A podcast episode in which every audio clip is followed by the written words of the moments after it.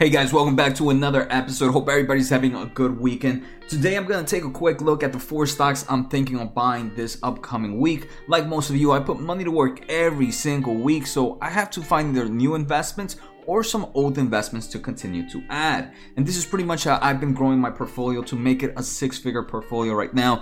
So if it's been working in the past, why stop now? So, like I mentioned, today we're going to take a quick look at four stocks. I'm going to tell you why I like them right now, why I like them at these price. I'm also going to share what kind of tier level they are in my portfolio. If this is your first time here, make sure to hit the subscribe button and let's get started. All right, so the first company we are going to take a quick look at is DraftKings. I've done a few videos on their earnings, on the recent acquisitions, and some recent moves that DraftKings has entered into in the past week or so. And, it's, it's I believe it's made me a bit more bullish on this company. So DraftKings is coming in and is potentially becoming a tier 2 stock in my portfolio. So right now we can see in the past day the stock is down about 2%. In the past uh, 52 week from its 52 week the stock is down roughly 25.4% and is currently sitting at a market cap of 21.5 billion dollars. Let me talk to you guys about why I believe DraftKings is is becoming a stronger I want to make it a stronger player in my portfolio. So first of all, DraftKings with their marketplace, this is kind of entering into the NFT into the digital world. And I believe this is going to bring new users to the platform and it's going to allow DraftKings to kind of cross sell to uh, to those users, right? The second thing is I, do believe this acquisition that was announced August 9th of 2021 is very bullish for DraftKings. Obviously, at the end of this episode, I'm also going to take a quick look at some of the price action right now. Maybe those could be some yellow flags in forms of some of these stocks and talking about valuations. Um, but DraftKings acquisition of Golden Nugget on online gaming, I think it's another smart move.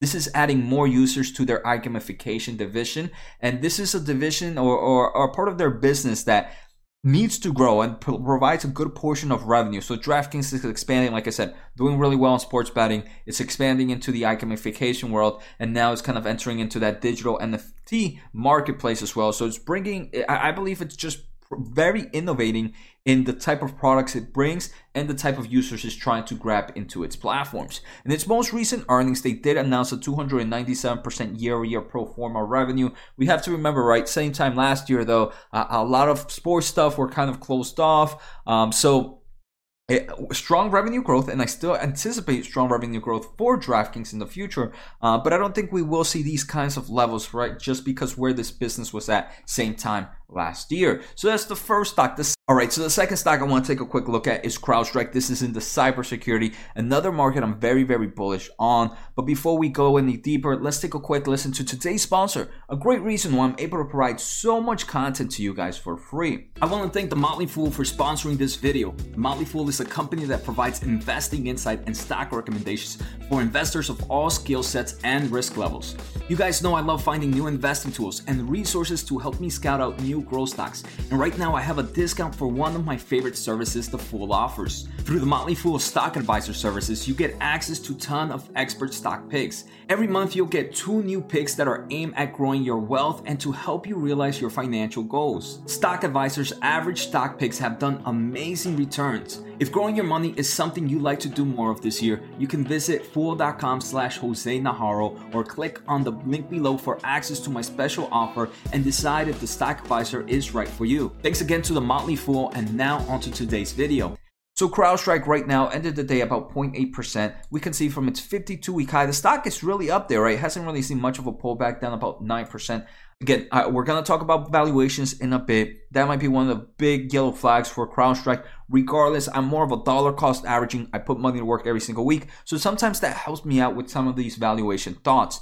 So CrowdStrike right now, uh, we, we seen, right, cyber attacks are happening almost on, I, I want to say every single week we hear some crazy news here in the United States of some superstore, something being affected due to some cyber crime. So I do believe the overall and, and how things are getting smarter, right? Smarter homes, smarter applications, smarter enterprise, more things in the cloud. I do believe the overall cybersecurity market is needed more than ever. Smart cars, right? Smartphones, everything, smart TVs.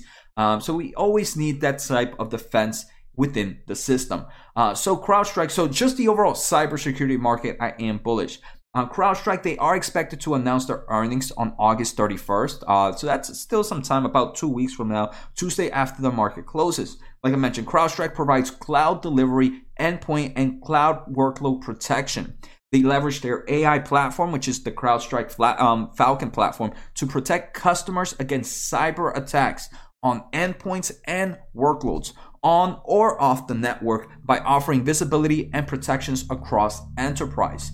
So right now, CrowdStrike, if we take, like I said, their earnings are coming up, but if we take a quick look at their historical earnings, this is one growing at strong levels, right? Revenue in the mo- in the first quarter grew 70% compared to the same time last year. Another thing, annual recurring revenue grew 74% strong numbers there. If we take a look at the customers they're growing, they grew about 82% on net new subscription customers compared to the same time last year.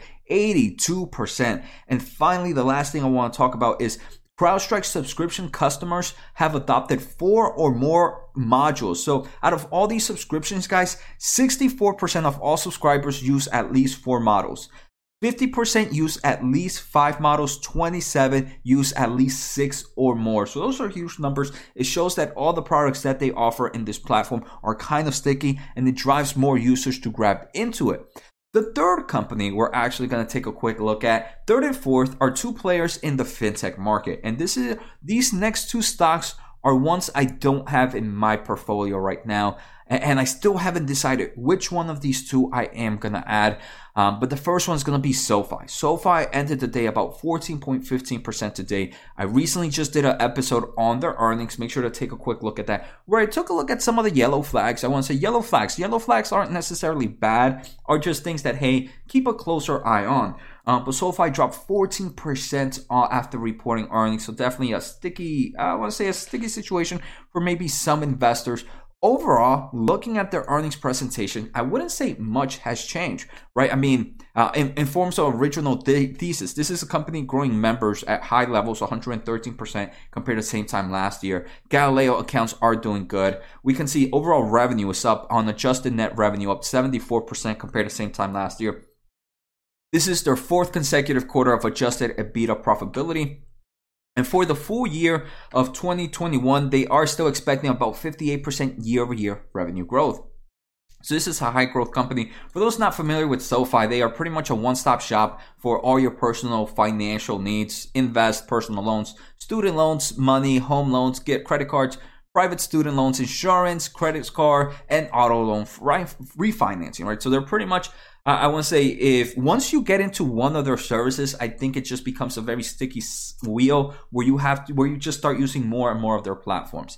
So this is one I'm definitely super interested in on right now. Uh, like I mentioned, the stock price right now has dropped down to almost $15. When we take a quick look at technicals, I'm really liking the price point it's at right now. The fourth stock, and this is again, it's going to be either between SoFi or this one, PaySafe. PaySafe is definitely at a whole different level than SoFi, even though they're both kind of fintech different markets, right? I mean, SoFi is hitting more consumers, more actual people, whereas PaySafe is more of a online payment platform, which are meant for enterprises, so different businesses, even though they're both in the fintech market. PaySafe, we're going to see, is not a high growth company. That all there's even though they're in the same market, so much difference between the two. So PaySafe right now dropped about 6.25% in the, in the last trading day, um, which was Friday, and we can see from its 52 week high, the stock is down about 47%, currently with a market cap of 7.3 billion dollars. So if we take a look, PaySafe, one of the reasons I'm kind of bullish in this company right now is they're the global leader in iGaming. This is stuff like sports uh, sports betting, online casino, lottery, esports, and fantasy sports. Right now, kind of go pushing back into my first stock was DraftKings. So I do believe these two are kind of uh, they kind of work well with each other. If I'm bullish in DraftKings, it could mean I'm very very bullish in PaySafe in this overall payment platform as well. We can see in North America in their most recent earnings, and they are expected to release earnings on Monday before the market opens. 66% year-over-year revenue growth in the North iGamification North America iGaming world, right? And right now they're only live in about 15 states, so huge, huge potential. Like I mentioned, this is not a huge growth story. This one's only expected to grow for the full year of 2021 around 10% on its high end. Who knows what guidance will be on the upcoming earnings? Like I mentioned, earnings will be August 16th of 2021 before the market opens. Another great thing about PaySafe right now on August 2nd, they did acquire Pago Efectivo, which is a Latin America e-cash business. For those that don't know, PaySafe kind of has e ePay or ePaySafe Cash which is kind of like digital currency voucher. So a lot of these places uh, outside of like North America, they have uh, they have places where a lot of people don't have credit cards or some form of online banking, but they still like to buy stuff online, still like to pay for stuff online. Um, but how can you do that without a credit card, without some type of debit card whatsoever? So there's this called eCash where you go to a store that kind of has vouchers, you give them cash, and now you get like a digital receipt, which now you can use for online payments and stuff like that. Uh, so PaySafe to acquire Pago Efectivo, that's that eCash business in Latin America, is overall accelerating that expansion. Uh, so now let's take a quick look at uh, their overall technicals. Like I mentioned, DraftKings will be a tier two, CrowdStrike expected to be a tier two. SoFi and PaySafe, I wouldn't consider them tier three, but I wouldn't consider them tier two. So it will be somewhere between the 2.5 at the moment, not as a big position as I would want to build up in the first two, um, but not a super, super small position either. DraftKings right now, definitely not overextended from its moving averages. Obviously, we have seen better buying points. Again, for me being able to do dollar cost averaging, it helps out with sometimes maybe not picking in at those great value, at those kind of moments where we might not get for some time. CrowdStrike, another thing, right? It used to be overextended. Right now, it's kind of pulled back. I do believe a good portion of the risk has been eliminated for me to time to start to dollar cost average again and build that position. PaySafe and SoFi. Now, these are two that have really pulled back in some strong support levels. Here's SoFi, here's PaySafe. So, like I said, all of them are, not overextended. Obviously, volatility is still here. Stock prices can continue to drop down, but I believe for me, dollar cost averaging, now is the perfect time for me to grab into some of these stocks right now. So, I hope you guys enjoyed today's episode. Take care, have a good night, and see you next time.